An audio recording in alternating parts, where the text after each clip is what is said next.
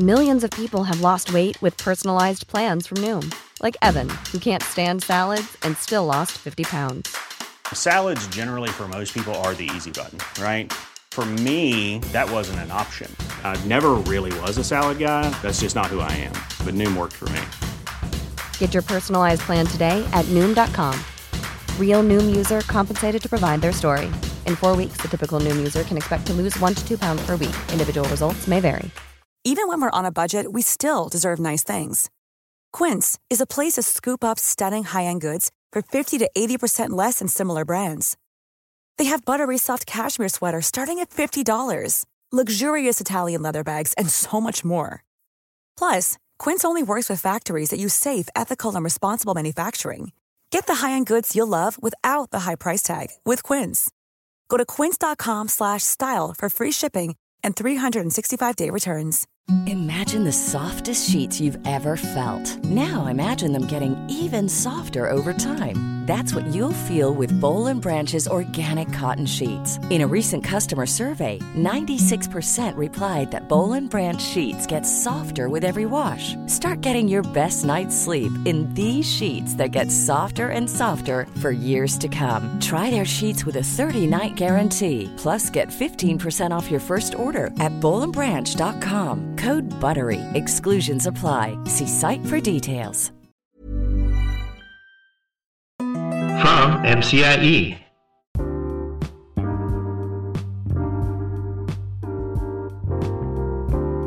I hear often from practitioners when they are recommending kids for supports, right? They see it from the vantage point of, you know, well, um, I can't do very much with this kid. I can't do anymore. Somebody else has got to help this kid. Let's just give them some extra support, right? And they're coming from a place of like, I can't do any better, so let's just hand them over to somebody, right? And the concern that we have to, and the research has painted, is what is used in the imagination of that practitioner to make that determination right what are the the the, the anchors or the hallmarks that they're using to kind of sort of frame that Hello, and welcome to Season 8, Episode 7 of the Think Inclusive podcast presented by MCIE. I'm your host, Tim Villegas. This podcast features conversations and commentary with thought leaders in inclusive education and community advocacy. Think Inclusive exists to build bridges between parents, educators, and disability rights advocates to promote inclusion for all students. That's right, y'all. All means all. To find out more about who we are and what we do, go to thinkinclusive.us, the official blog of MCIE, and check us out on Facebook, Instagram, and Twitter. Guess what, y'all? We did it. Our patrons are in double digits. Let's keep it going and add some more. It is super easy. Go to patreon.com slash thinkinclusivepodcast to become a patron today. Your contribution helps us with the cost of audio production, transcription, and the promotion of the Think Inclusive podcast. Thank you for helping us equip more people to promote and sustain inclusive education. So today we talk with Dr. Eddie Fergus of Temple University. We discuss the disproportionate number of students of color being identified in special education and what we can do about it. We review how restorative practices might be used in inclusive schools and how the biggest barrier to inclusion might be who we think can teach students with disabilities. Be prepared to unpack those shopping carts of our minds.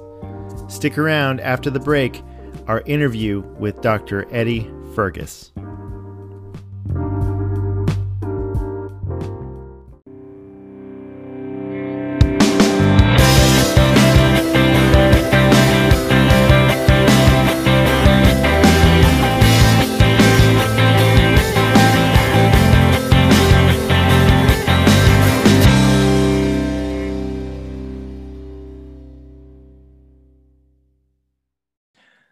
Right. Today on the podcast, uh, we would like to welcome Dr. Eddie Fergus, who is an associate professor of urban education and policy at Temple University.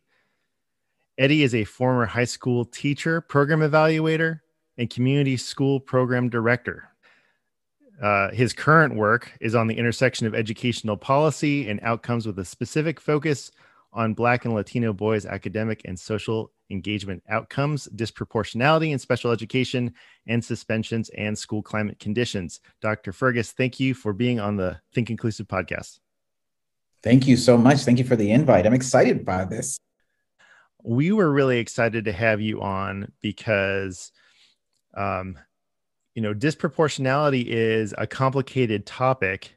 Mm-hmm. And I certainly haven't researched it for a decade, you know, for over a decade uh, or, or decades. I'm not sure how long you've been doing it.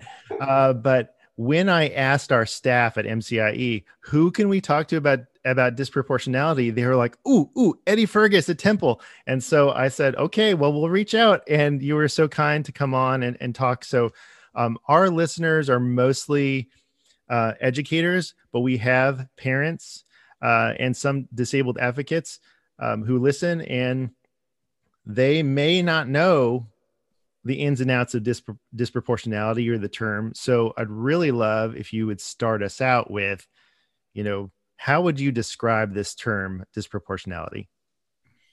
That's great. I mean, I appreciate. I think you know. Uh, I love the the audience that you have. Such a great diversity of folks that uh, participate. Um, and I think you're right. You know, we got to start first with kind of contextualizing the terminology you know at its core just in terms of the language disproportionality is really trying to articulate this idea that um, there is a absence of a proportional representation of a group right? So like if you have x percent of a group let's say you're you're you're 10% of a particular population let's say 10% is is latinx then you want to if you're going to look at a particular area you know let's say housing or whatever you want to for there to be a proportional representation that 10% of latinx families let's say have an opportunity to get good housing you know? And so disproportionality in particularly how it's been framed in, in specifically around special education and suspension is we want to understand and want to make sure that there is a proportional representations of kids in these different types of practices. And so when we identifying disproportionalities, particularly in special ed and suspension, is we are paying attention to where we are seeing an overrepresentation, right? An over proportional representation of a group and where we're seeing an under representation of a group, right? So if we're, you know, if a particular population, let's say, you know, black student population is, you know, around 16, 17% of the enrollment across the country, then we should see a proportional representation of them in special education, around 16 to 17 percent. You know, presuming that all things being equal, right, that we all have an equal opportunity, and also of, of, of equal opportunity in terms of practices that were uh, that that are available to us. Um, and also the the nature to which you know disabilities are not bound to a particular group but rather it is everyone has uh, is differently abled um, and there's nothing specific to the the genetic disposition of a group that you're going to see a preponderance of these patterns you know? So uh, so that's what disproportionality is really sort of at its core really trying to articulate um, and framing for us. That's interesting that you talk about proportions because in our work in inclusive education mm-hmm. there's this idea of natural proportions mm-hmm. so i'm not sure if if that term has come mm-hmm. across mm-hmm. your literature the way that you think about in classrooms something that advocates are are are trying for is in a school that has 10% of you know students with disability or a community right. uh, uh of, of students with disabilities that are around 10%. We wouldn't want an overrepresentation of students with disabilities in one particular classroom. So, right. for instance, you have, you know, self-contained special education classrooms where 100% of mm-hmm. students uh, have disabilities or IEPs, and then right. you have quote unquote inclusion classrooms mm-hmm. where they're about 50% of those students have uh, an identified disability. Um, and so one of the one of the things that I'm really excited to talk to you about is how to think about the intersection between um, you know disproportionality of you know uh, black and brown students but also disabled students. Mhm. um, and you know why why has it been that way? And is there anything that we can do to fix it Right, right, exactly. Well, I think what's interesting around this um, this area of focus is, um, and the research really has um, has been so diverse and really sort of laying this out, is that there's a couple of intersecting realities that are happening at the same time. One is that there is a dynamic of how we have historically imagined what it means for an individual to be in, differently abled, right? And um, what are the surrounding conditions to which we perceive that difference in uh, ability has emerged from, and where do we place them? You know, so there's an, a, a way, so there's a uh, it's a, a dynamic of bias that lives within that facet of what's happening. There's also the the facet of bias that's also surrounding uh, race, ethnicity, language, gender that is also at play, right? In particular, if you know we think about the ways in which we consider um, uh, but amongst particular racial and ethnic groups, you know, there's a long history in the U.S. and I should say globally of, of this eugenics argument, right? This notion that there's something about particular groups that makes them predisposed to lower cognitive abilities, right?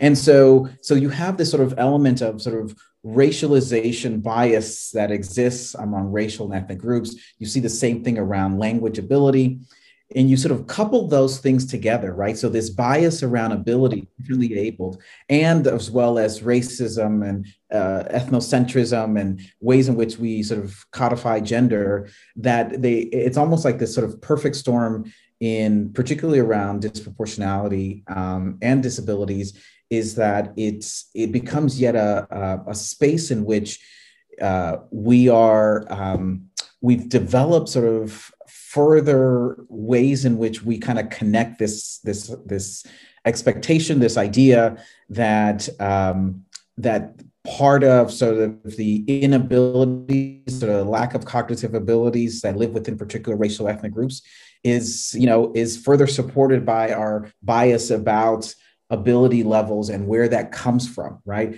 And in particularly that sort of that uh, that that that question of like where did this come from? And we're con- in some instances we are um, not just in um, in very limited sets of research that you know that has done some of this but also i think in terms of people's sort of day-to-day lives that they make these connections regarding this idea that this disability must be connected to something right? This must be i mean i keep seeing these black boys in in uh, self-contained classrooms or i see these latinx kids. So there's got to be something about the population right?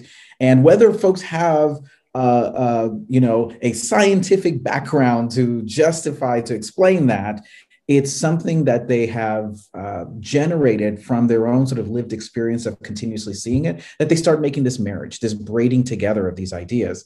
And so so what what's you know what we have to contend with in this the issue of disproportionality, particularly around special education, is the need to both dismantle our bias about being differently abled and our bias about race, ethnicity, gender, language ability. Um, I I wonder if if you could speak to this idea of the lens at which we view these differences, right? Um, because what we are consistently seeing is the conversations around equity, specifically racial equity, Mhm. are so right, right.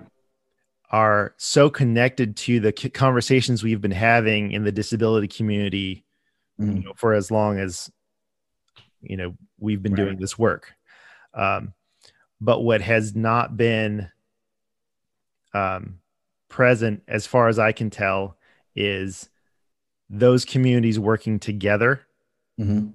uh, to dismantle those biases Mhm. um, and i'm hopeful that conversations like this and Mhm. future ones can connect the dots between between that because what I'm hearing you saying is we already have these preconceived notions about race. Mm-hmm. You know, and we already have these preconceived notions about disability. Um, and we're used to framing it in a way that says there's something wrong with you know black people because right. they score lower on cognitive tests you know right. or that there's something wrong with disabled people because you know and you know pick pick whatever it is so is it just a matter of how we're viewing the pro- you know i'm not mm-hmm. i don't want to even say that it's a problem you know how we're viewing these differences is it just mindset or is mm-hmm. there something else at play mm, that's a great question so i you know so i heard a couple of things so the first on one hand one of the things that i i'm always very mindful of as it connects to broader equity right? So the idea of equity in of itself is uh, you know we're trying to i always talk about equity as a terrain a conceptual terrain that allows us to consider what are the ways in which we are uh, the manifestations of the different isms that exist in our society racism sexism homophobia ableism how they kind of the texture of how it exists in our society um, and being able to see how it um, manifests within our social institutions like education right? So equity provides us this conceptual terrain. It's almost like this you know like this this this uh, this box of sand that allows us to really sort of um, to really sort of muck through and make sense of how these elements of isms right end up showing up in our practices and so within there, you know, in order for us to kind of muck around in that sand, we have to be clear around sort of how the, all these things kind of intersect and how they kind of braid together. So my work around disproportionality uh, in special ed and suspension, and I also include in there gifted AP and honors, um, and uh, and its consideration also w- within sort of disabilities is recognizing that this is the sand we get to play in that helps us to practice to understand how these things actually manifest, right? So, for example, in special education, you know there is this the that tension that i described earlier in terms of you know this bias around differently abledness and the bias that we have about racism and gender and what have you right um, special education is a, a particular way in which um, it gets organized to help support itself, right? So some of it is organized by the mindsets that that gets carried into it, right? It's this idea of, you know, so for example, I hear often from practitioners when they are recommending kids for supports right? They see it from the vantage point of you know well um, i can't do very much with this kid. I can't do any more. Somebody else has got to help this kid. Let's just give them some extra support right? And they're coming from a place of like i can't do any better so let's just hand them over to somebody right? And the concern that we have to and the research has painted is what is used in the imagination of that practitioner to make that determination right? What are the the, the the anchors or the hallmarks that they're using to kind of sort of frame that, you know, and some of it has to do with sort of how they kind of understand, let's say on the behavior front, how they may understand particularized behaviors that kids are demonstrated. You know, practitioners are getting to use, and, and I keep remind, I keep using um, this analogy, which is that practitioners are coming into schools um, with their own shopping carts filled with their lived experiences. And those lived experiences are giving them a, a, sense of how they understand behaviors, how they understand language use, how they understand sort of social interactions. And they're going to use sort of their own sort of those those things in their shopping carts to kind of make sense of when they see a kid behaving a particular way you know uh, you know if they're if they're seeing a you know a kid who who uh, abruptly has or from their vantage point sees an abrupt sort of um, outward display of a particular behavior, right? Their bucket of experience, their basket of experience in their shopping cart is may draw them to a question of what's wrong with you um, versus asking the question, so tell me what brought you to the behavior, right? And which is a very different place of departure of experiences that we would, you know, an individual may have. And so part of what we have to get into the we have to understand is that yeah there's this mindset that is filled and is predicated based on the shopping carts of lived experiences that individuals are bringing to the table and the ways in which we have also at times taken those mindsets to organize the types of practices that we do right?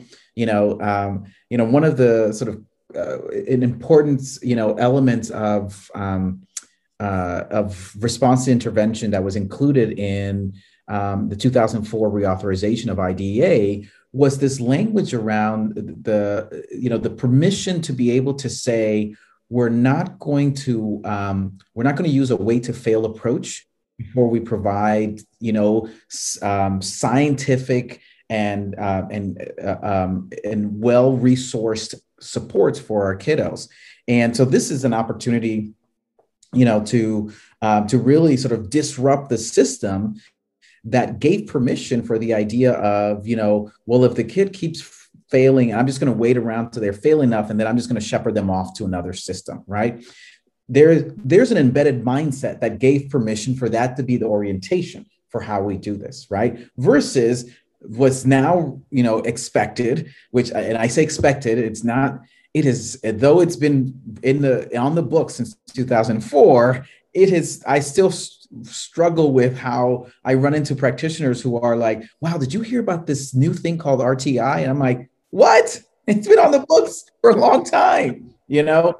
But there, but the fascination is the that, you know, they're getting, they're having to um, have a system that has been organized, predicated on particular mindsets, right? So we have to do that work of um, and that's why so the work that I get to do, the applied research work that I get to do is really attentive to dismantling that yeah, that there are ways in which our institutions operate that are highly problematic and sustain sort of particular orientations to how we are serving our kids.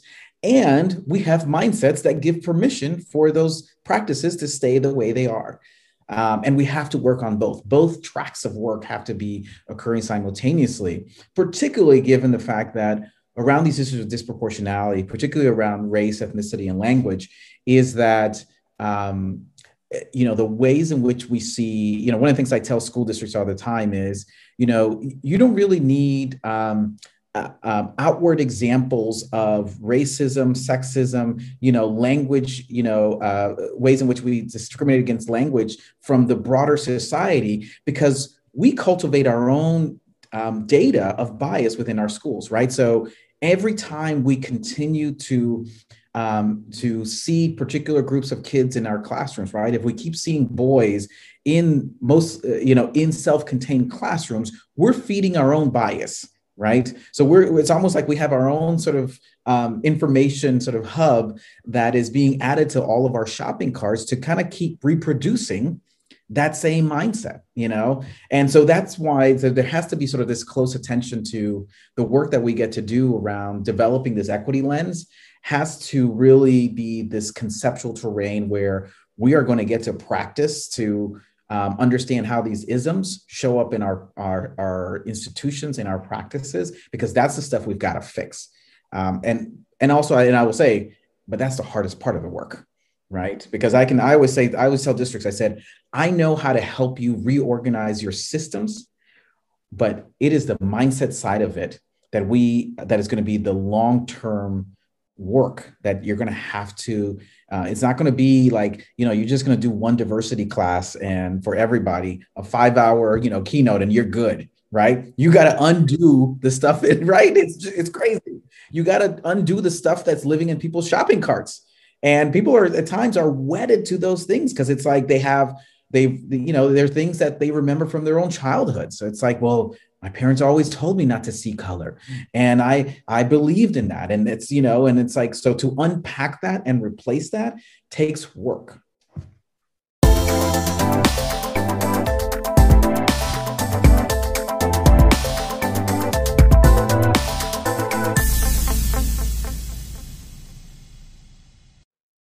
This conversation is blown by. So i want to make sure um, we get in uh, we get in one of these questions about uh, restorative practices. Um, yeah. So, how does well? I, if, and if you ask me, Tim, what's restorative practices? Mm-hmm. I just know that it's a, it's probably a good thing to do, but I couldn't tell you right. what it is. So, mm-hmm. how does that nebulous term? Because mm-hmm. correct me if I'm wrong. I don't know if there is a this is restorative practices that there may be right. or there may not be, and you can tell us. But how does that fit into this equity mm-hmm. work in our schools? Right. That's a great question. You know, so, you know, my working understanding of restorative practice and restorative justice, mm-hmm. right, is the idea that, um, you know, when we're thinking about sort of, um, uh, sort of transgressions or sort of issues that have emerged between two people that we have to be cognizant that it's not just a matter of being attentive to the behavior of what happened and disciplining that behavior, right? And, and I'm going to put that disciplining aspect, I'm going to put that to the side for a moment. But it, there has to be a, a substantive attention to the to recognizing that there is a, harm or a hurt that has happened in in terms of that interaction, right, or whatever has transpired between those two individuals.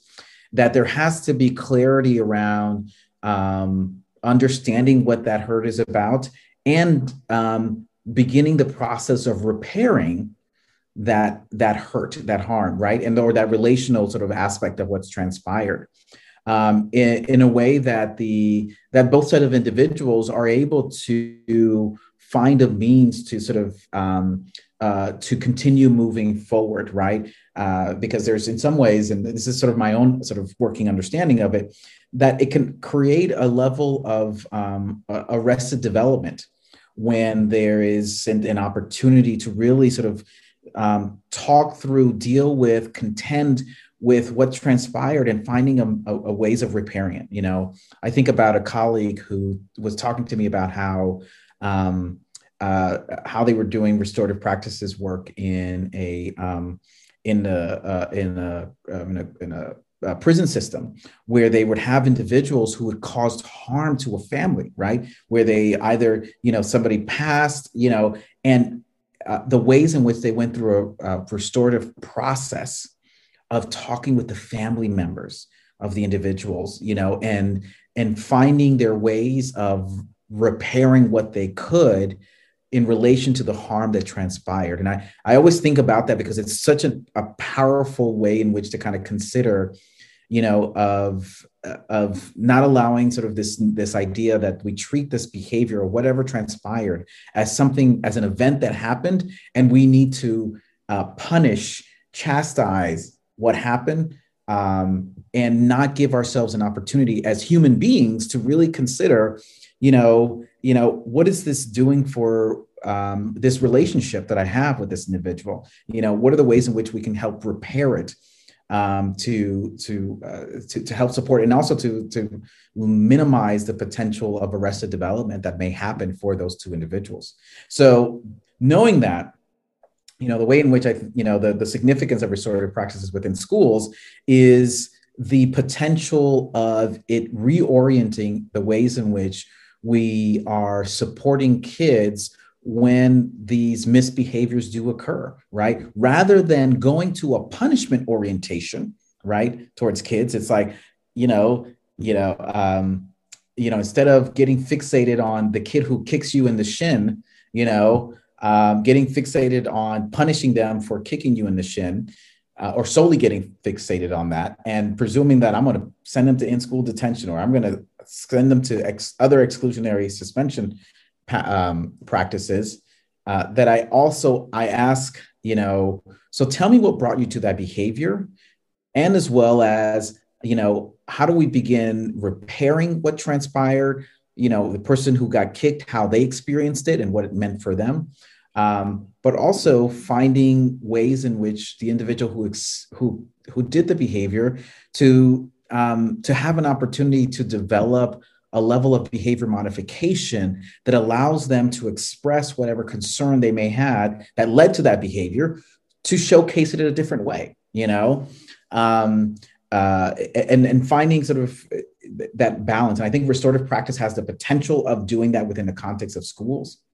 Um, but i have to say i think there's been and i've heard this from a variety of practitioners around the country that they're worried about restorative practices being instituted in black and brown schools, particularly as a way to um, to contend with um, uh, specifically black and brown populations. Right? It is a uh, a strategy to um, uh, you know to to kind of uh, force them into sort of this um, into this particularized box of you need to get a restorative practice sort of circle going on in terms of to um, and you know and they're worried about sort of uh, you know and it's been interesting because I have I, I get what they're coming from in terms of the potential of restorative practices being codified as a strategy for black and brown populations you know and and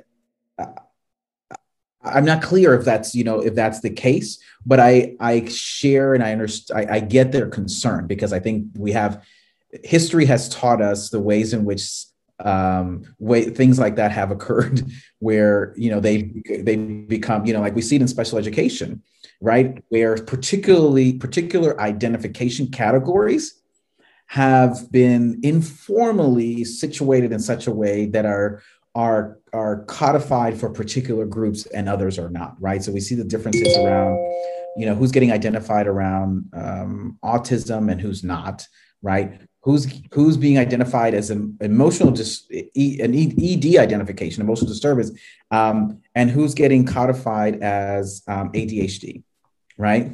And what are the criteria that are being used and for whom and and how? And um, and that's that's alarming you know and and so i get the the the concern around you know um, being mindful of where restorative practices are being implemented sure sure um,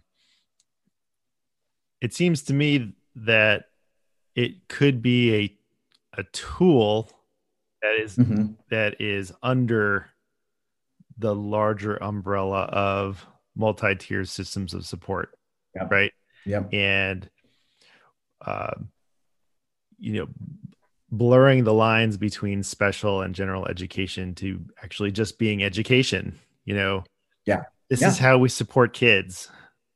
It doesn't mm-hmm. matter if you have an IEP or not an IEP. It's just this is right. how you mm-hmm. support. Mm-hmm. So, thank you for speaking to that. Um, what do you think is the biggest barrier to inclusive education? Mm-hmm. You know, so I think on one hand is the fact that um, we have to keep working on framing it as needing as being inclusive right? So the idea that it's um, you know we're all differently able period. Period you know? And but the the the the barrier that lives within that is this a presumption that there is something about um, uh, not only sort of unique that is specific to particular groups, but also the presumption that there's only certain adults who are going to be able to actually work with that population, right? And so, so there's so much of our process and uh, of how we do education that continues to feed that differently abled needs to be treated differently abled and thought about and, and, and enacted that way, right? So, for example, you know, the fact that in teacher prep programs, you know um, there isn't as um, there isn't a, a, level of requirements around taking several classes around special education right? It's at times when it, when it is required it's a one-off course right? Um, and at times it it finds itself to operate more on the legal framing of special education and not in terms of the practice and the methodology right and um, so, because I I'll hear students come out of those courses, I'm like, well, I understand the law, but but can I understand sort of like how do I need to think about some terms of methodology, or how do I, you know, like what does this mean for my pedagogy? You know, like that's where we need to live. You know, so I think we kind of set that up. So by the time you know individuals become teachers and they're in the classrooms, and um, that it creates this sort of it continues to bifurcation right? That you're a general ed teacher and you're a special ed teacher, um, and you have this, you know, what I hear from special ed experts all the time is that there's a presumption of the the magic dust that special educators have, and they do something, and all of a sudden, kids with who are differently abled are able to operate. I'm like, and they'll say, we don't have anything special. We just got very targeted training that everybody's privy to. Everybody can get it, you know. So, so I think there's, you know, that's an element that I see as as maintaining sort of this distinction of general ed and special ed as living in two different worlds, and and and uh, the um, the idea of the other issue around inclusive education is the degree to which um, that it is something that takes away from what's happening in school settings, right? Um, the idea that you know, um, you know, I remember a school district years ago that part of a way of getting more inclusive classrooms in the schools in their school districts is that they offered additional dollars to principals if they would add inclusive classrooms in their schools. And I'm like, and, and I get why they had to do it to, to really try to push inclusion, mm-hmm. right? But the fact that you had to incentivize it that way, right? It, it in of itself sort of continues sort of this um, this notion around like it's an extra burden or you need to be um, sort of paid paid off. I mean, I know that's not what they were doing, but it just it it it really leaves sort of a continuing bad taste of sort of how we are needing to understand and, and supporting our kids. All right, fantastic. Well, everyone follow Eddie Arcia, uh, Eddie Fergus on mm-hmm. Twitter at Eddie yeah. Arce. I'm not saying that right. I'm, I'm editing that one. follow Eddie on Twitter. That's yes, it. there you go. All right, thank you for being on the podcast. Thank you.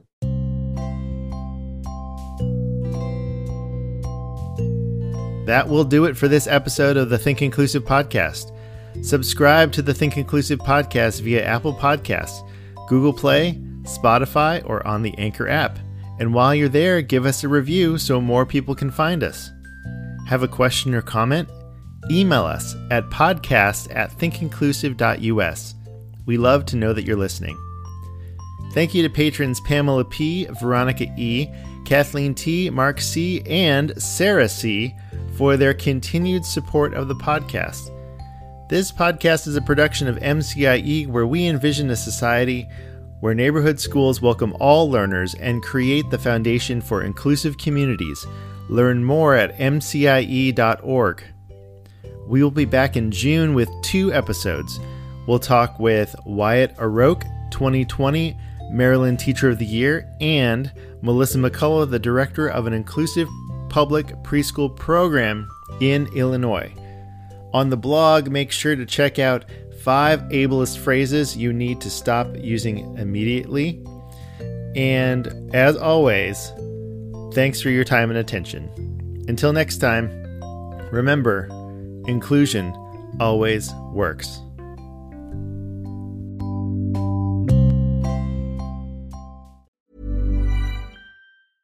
A lot can happen in the next three years. Like a chatbot may be your new best friend but what won't change? Needing health insurance. United Healthcare Tri Term Medical Plans are available for these changing times. Underwritten by Golden Rule Insurance Company, they offer budget friendly, flexible coverage for people who are in between jobs or missed open enrollment. The plans last nearly three years in some states, with access to a nationwide network of doctors and hospitals. So, for whatever tomorrow brings, United Healthcare Tri Term Medical Plans may be for you. Learn more at uhone.com.